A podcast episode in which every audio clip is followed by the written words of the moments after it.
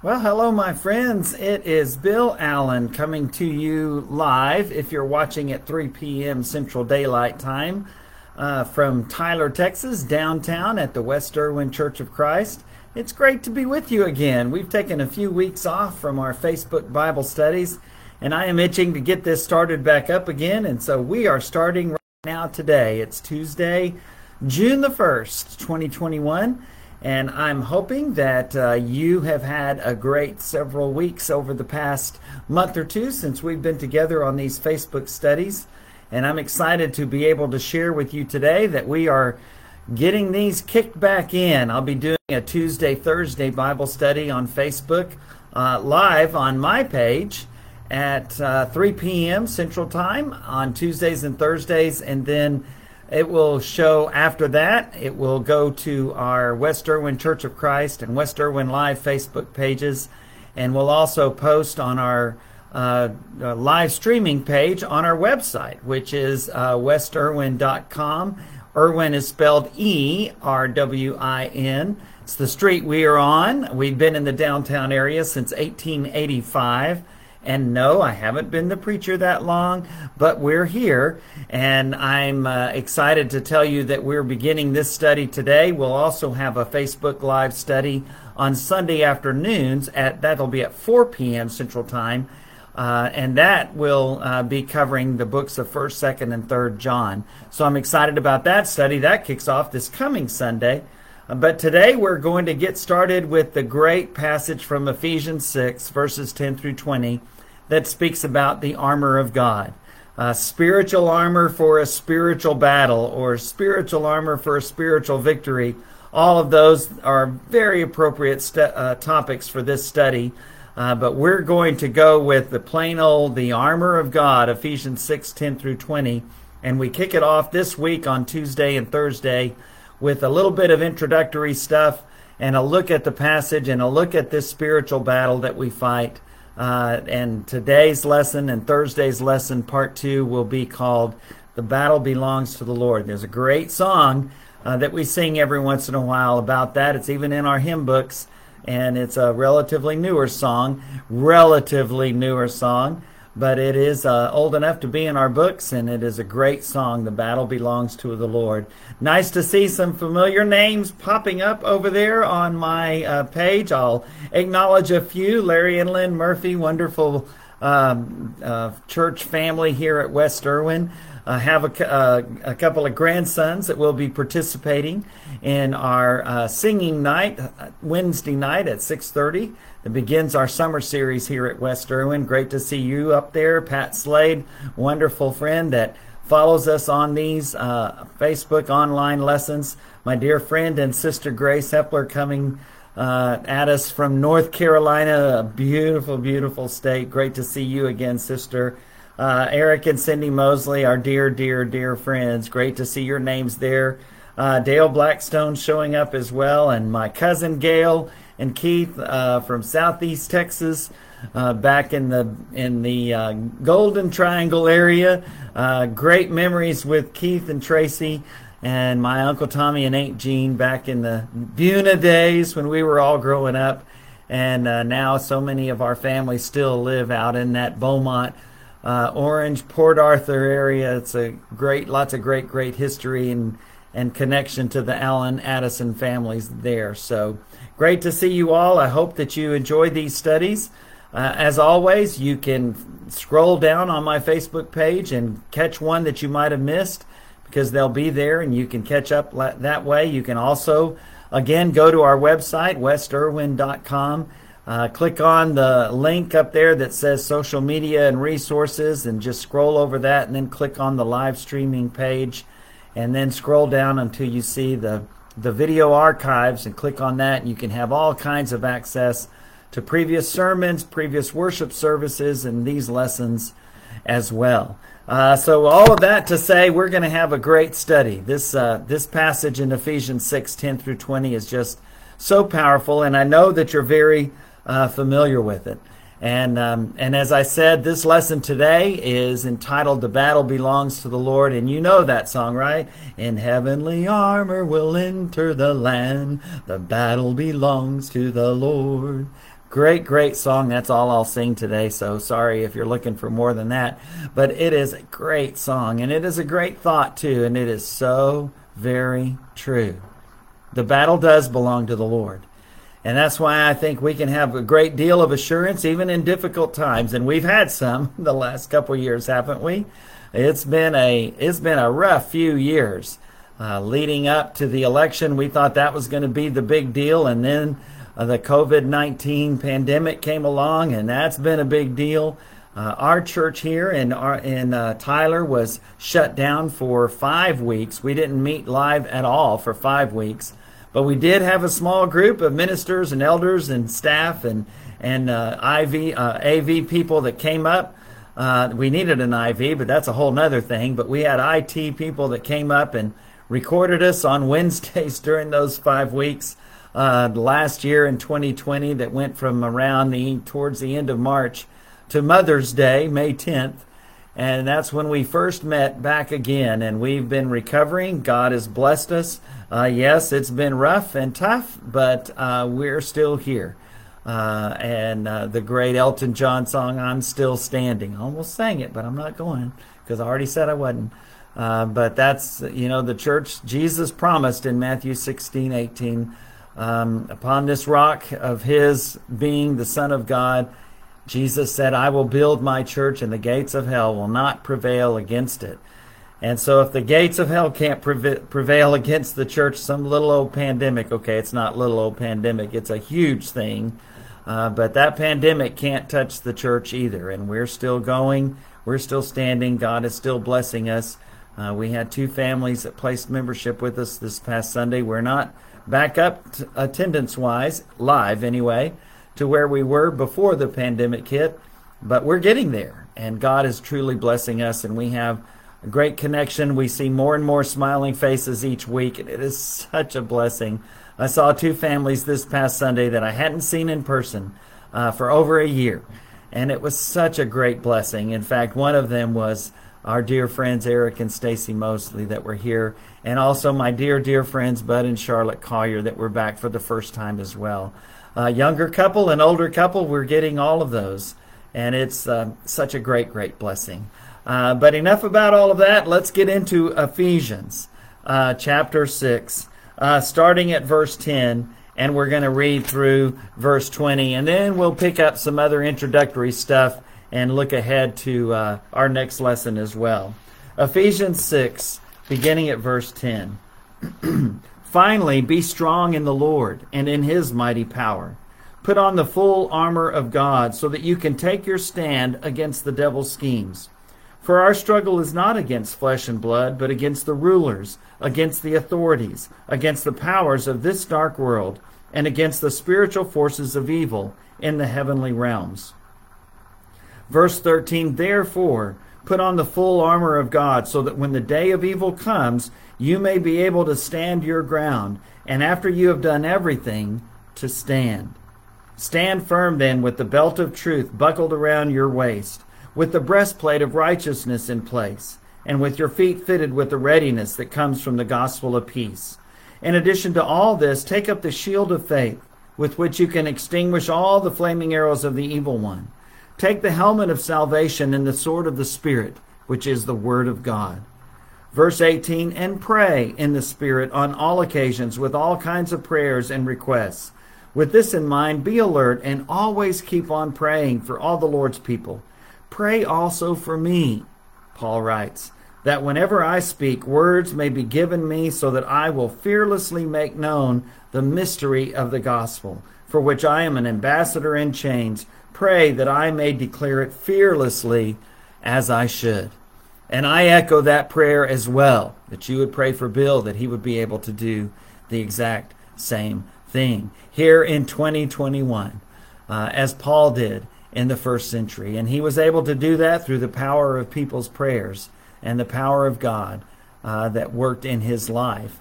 Uh, uh and he relied on those prayers and he relied on that encouragement, and I do the same. This passage, you've probably read it many times. You've probably heard sermons and classes. You've probably taught some and preached some. Who knows?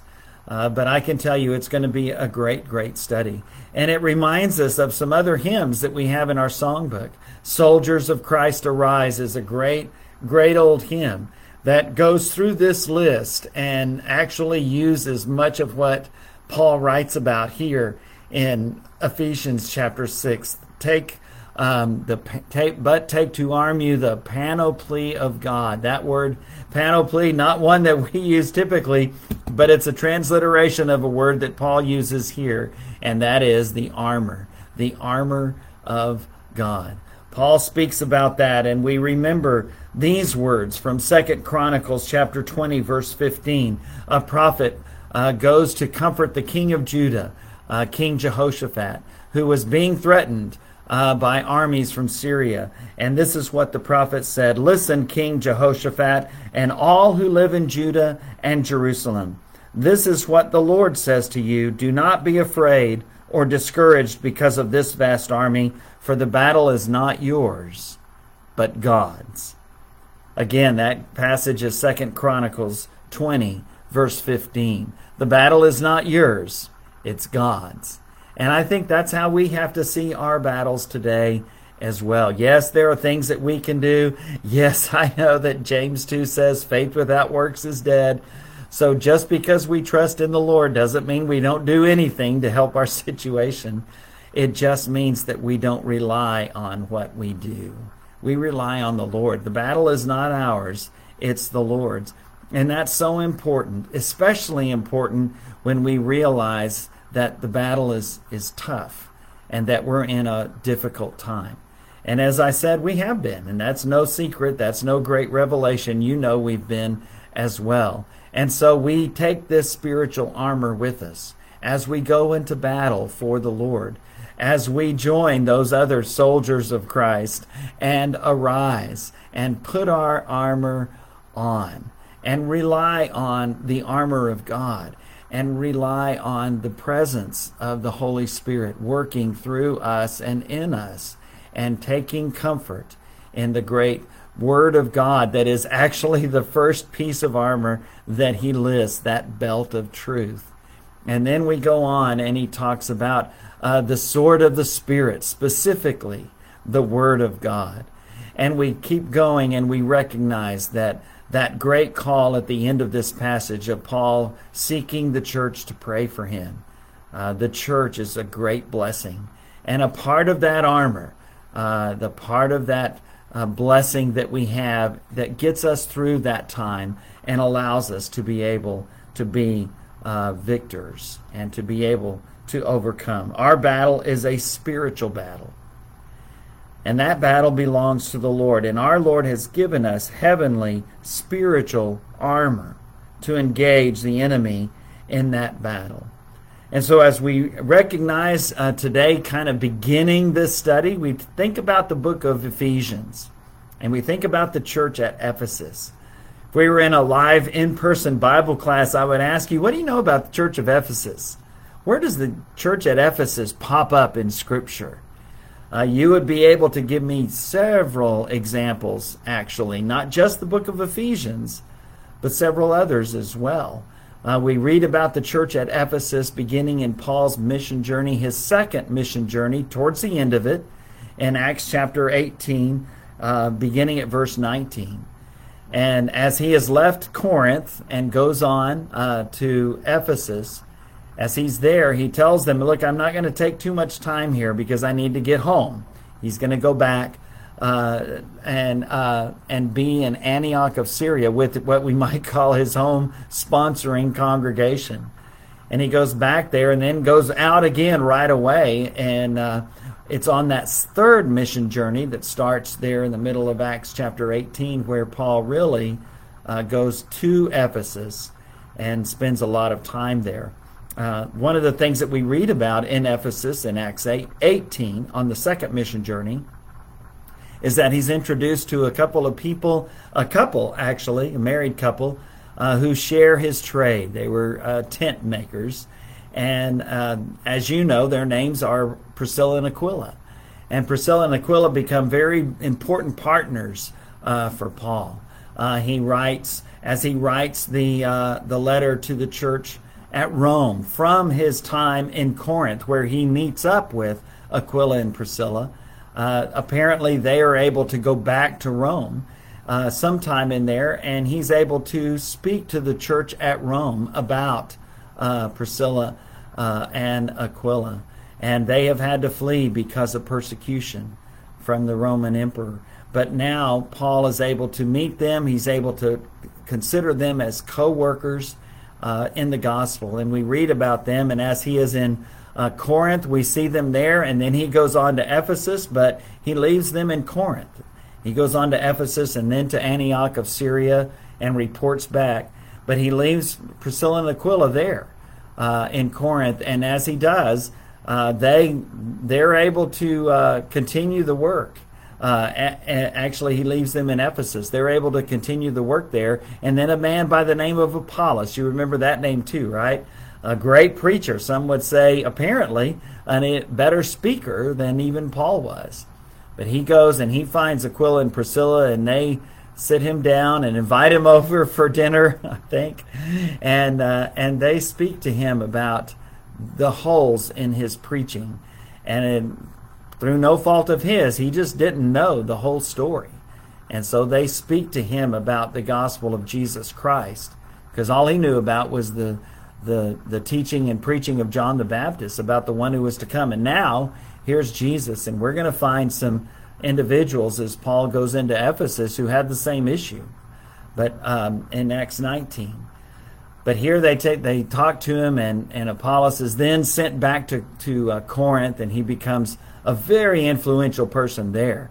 In fact, as you remember, there was some div- division problems in the church at Corinth. Not some, a lot, and um, and we realized that Apollos was one of those. You had Apollos you had Paul, you had Peter, you had some who were even being divisive over the name of Christ. Uh, unfortunately, that uh, is something that continues even today. Uh, but Paul talks to them and says, Look, you were only baptized in the name of Christ. Uh, only Christ was crucified for you. There's no other name that you should take. And, and so he deals with that problem directly. Um, but as we get back to Ephesus in Acts 18 and 19, in chapter 19, as you know, it's a very exciting chapter. Uh, Paul is nearly killed uh, in Ephesus. He's there for a long time. And then, as he's there, uh, he uh, is introduced to some individuals who make their living by making those little icons and idols uh, for the, the goddess. Uh, Diana, great is Diana of the Ephesians, they call out when they gather together and in a riot mob uh, in the arena in Ephesus. The Greek god Artemis, uh, Greek goddess Artemis, equivalent to this Roman goddess of uh, Diana. And uh, they don't like Paul telling people, look, you, you don't worship things made by men's hands. You don't worship little idols made, even if they're very valuable and, and very beautiful. Uh, that's not God. That's something that, that man has made. And so you you're worshiping the creature rather than the creator. And as you remember, he has a great speech um, as he talks to the church in, or to the people of Athens about that very thing. Uh, and so here we see him uh, sharing with those in Ephesus about that in Acts chapter 19. And then in chapter 20 is another place where we run into the church at Ephesus. Paul is on a little island uh, off the western coast of modern day Turkey in Miletus. And he calls for the elders from the church at Ephesus. He doesn't want to spend more time there than he already has. And so he calls for the elders of the church there to meet him. And they do. And he has that very emotional, impassioned speech in Acts chapter 20, uh, starting in verse uh, uh, 13 or so. And then, as, as you may very well know, when Paul writes the letters of 1st and 2nd Timothy, to his young protege Timothy. Uh, Timothy is, is in Ephesus, as best we can tell. And Paul writes to Timothy about concerns for the church there. Uh, and then finally, one last look at the church at Ephesus. And you remember in Revelation 2 and 3, Jesus writes letters to the churches, the seven churches of Asia. And Ephesus is one of those. Ephesus is the first one that is listed and addressed. And remember the words of the old familiar translations. Jesus uh, chastises them because he says, uh, you have left your first love. You have left the love you had at first. And this is a, a, a, a, the last look that we have at the church at Ephesus, at the people uh, that Paul writes to in the book of Ephesians. And of course, this great letter is amazing. And uh, as we look through the beginning of this book, uh, in, F- in Ephesians chapter 1, it begins with a bang, and much of the New Testament scriptures do. Um, in Ephesians 1, verse 3, praise be to the God and Father of our Lord Jesus Christ, who has blessed us in the heavenly realms with every spiritual blessing in Christ. Wow, what a great statement. Uh, and it gives us a preview of what Paul is talking about in Ephesians. He's talking about a spiritual battle. But he begins by saying, We are a blessed people. We are a chosen people. We are a saved people. And he says, God has blessed us in Jesus Christ with every spiritual blessing uh, in the heavenly realms. Paul recognized that it wasn't just about what was going on in my life on this earth at this moment, at this time. Those are important to God, but God is uh, concerned about all of human history. He is concerned about everyone that He has, everyone that He will create in His own image. And so, what He wants is for that spiritual battle to be won by everyone. And in a sense, it's already been won on the cross by our Lord and Savior, Jesus Christ. As we think of this passage, we continue on in Ephesians chapter 2, and we read these words that speak of the great victory that we have in Jesus Christ. Ephesians 2 is divided up into two parts at these first 10 verses, and verses 1 through 3 are the first part. As for you, you were dead in your transgressions and sins in which you used to live when you followed the ways of this world and of the ruler of the kingdom of the air. Ooh, scary and the Spirit who is now at work in those who are disobedient. All of us also lived among them at one time, gratifying the cravings of our flesh and following its desires and thoughts. Like the rest, we were by nature deserving of wrath. We were following this prince of the power of the air, this leader of the of the kingdom of the air, this leader of worldly things. We're going to talk more about that on Thursday. Uh, and, and that's not just describing the world around us, that describes where we were. But the important thing is that that's where we were. And so, verse 4 of Ephesians 2 continues with this very well known, beautiful, amazing passage. Ephesians 2, verse 4 But because of his great love for us, God, who is rich in mercy, made us alive with Christ even when we were dead in transgressions. It is by grace you have been saved. And God raised us up with Christ and seated us with him in the heavenly realms in Christ Jesus, in order that in the coming ages he might show the incomparable riches of his grace expressed in his kindness to us in Christ Jesus. For it is by grace you have been saved, through faith. And this is not from yourselves, it is the gift of God, not by works, so that no one can boast. Yes, we were dead in our sins, but God made us alive in Christ. And He did that by grace in Christ Jesus, where we receive all the spiritual blessings uh, through our response of faith. We've spoken about that response of faith before in these studies, and we remind ourselves just briefly now that uh, either universalism is true and God saves everybody because Jesus died on the cross and shed his blood, or there is some kind of response that people make. There is something that you do. It doesn't cause you to earn salvation, you don't deserve it. Paul makes very clear in this passage that even that response of faith is a gift from God, so that we don't boast, not even in, in that. But that does call us to remember all of those passages of Acts that we looked at when we were studying through the book of Acts where people would ask, What do I do when they hear the gospel of Christ, when they're convicted of their own sins, and they realize that Jesus died on the cross? Their question is, Well, then, how do I receive that saving blood in my life? And the answer comes back to believe in Christ Jesus, to repent of your sins, to confess that faith that you have so that those around you will know, and to be baptized into Jesus Christ for the forgiveness of your sins. That's what Acts 2:38 says. Um, that's what we read time and time again throughout the book of Acts. Uh, whether it's Lydia, whether it's Cornelius and his household, the Philippian jailer and his household, the Ethiopian treasurer in Acts 8, Saul of Tarsus, who would become Paul the Apostle in Acts 9, told in Acts 22, verse 16, What are you waiting for? Get up and be baptized and wash away your sins, calling on the name of the Lord. And hearing that after he had been praying and fasting for three days because he had seen the Lord on the road to Damascus. And yet there was still a response that he had to make to have those sins washed away. That's just what the scriptures say, and it's no different for us today. 20 centuries later, it's the same. It's the same response of faith because it's the same blood of Christ that saves us from our sin. It's the same blood of Christ that enables us to win the battle, this spiritual battle that belongs to the Lord. But we don't stop there because from there we read verse 10 of Ephesians chapter 2. Now that we've acknowledged that we were dead in our sins and then God made us alive by grace through faith and we receive forgiveness of those sins. What now? Well, that's Ephesians 2, verse 10. For we are God's handiwork, created in Christ Jesus to do good works, which God prepared in advance for us to do. Those good works don't save us. Doing those good works, not doing the bad things, uh, doesn't cause us to deserve salvation, to deserve the blood that was shed for us by the righteous and sinless uh, Son of God.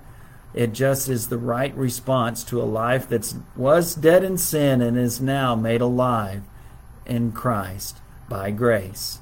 It is a wonderful, wonderful thing to do things, good things, to glorify God because we do them joyfully, we do them cheerfully, we do them out of gratitude. We don't do them begrudgingly. We don't wish that, oh boy, I wish I was freer to live life the way I want. Then I would really be happy. Uh, when we tried it that way, we were dead in our sins and we were deserving of wrath. But because Jesus came and lived and died, now we win this spiritual battle. How is that possible? Because the battle belongs to the Lord. I'm looking forward to going through this study together with you. And when we get together on Thursday afternoon, we're going to look into Ephesians chapter 3 where Paul makes very, very clear that our battle is a spiritual battle. And then we're going to read once again those verses in Ephesians chapter 6 that speak about the panoply of God, that speak about the armor of God. But even more specifically on Thursday, we're going to talk about what kind of battle that is. It is a spiritual battle. And that battle is waged by the church, it's waged by the people of God uh, by those of us who have named that name of Christ, those of us who are using that shield of faith that we're going to read about in weeks to come. Uh, we use that shield of faith against the fiery darts of the evil one, that prince of the power of the air, the one who is the adversary, the Satan. Uh, I'm excited about this study, and I hope you are. I hope, as Paul requests, I request that you continue to pray for me and I appreciate so much your joining me on this journey as we look at this great passage in Ephesians 6, verses 10 through 20, uh, the armor of God. May God bless you through this week.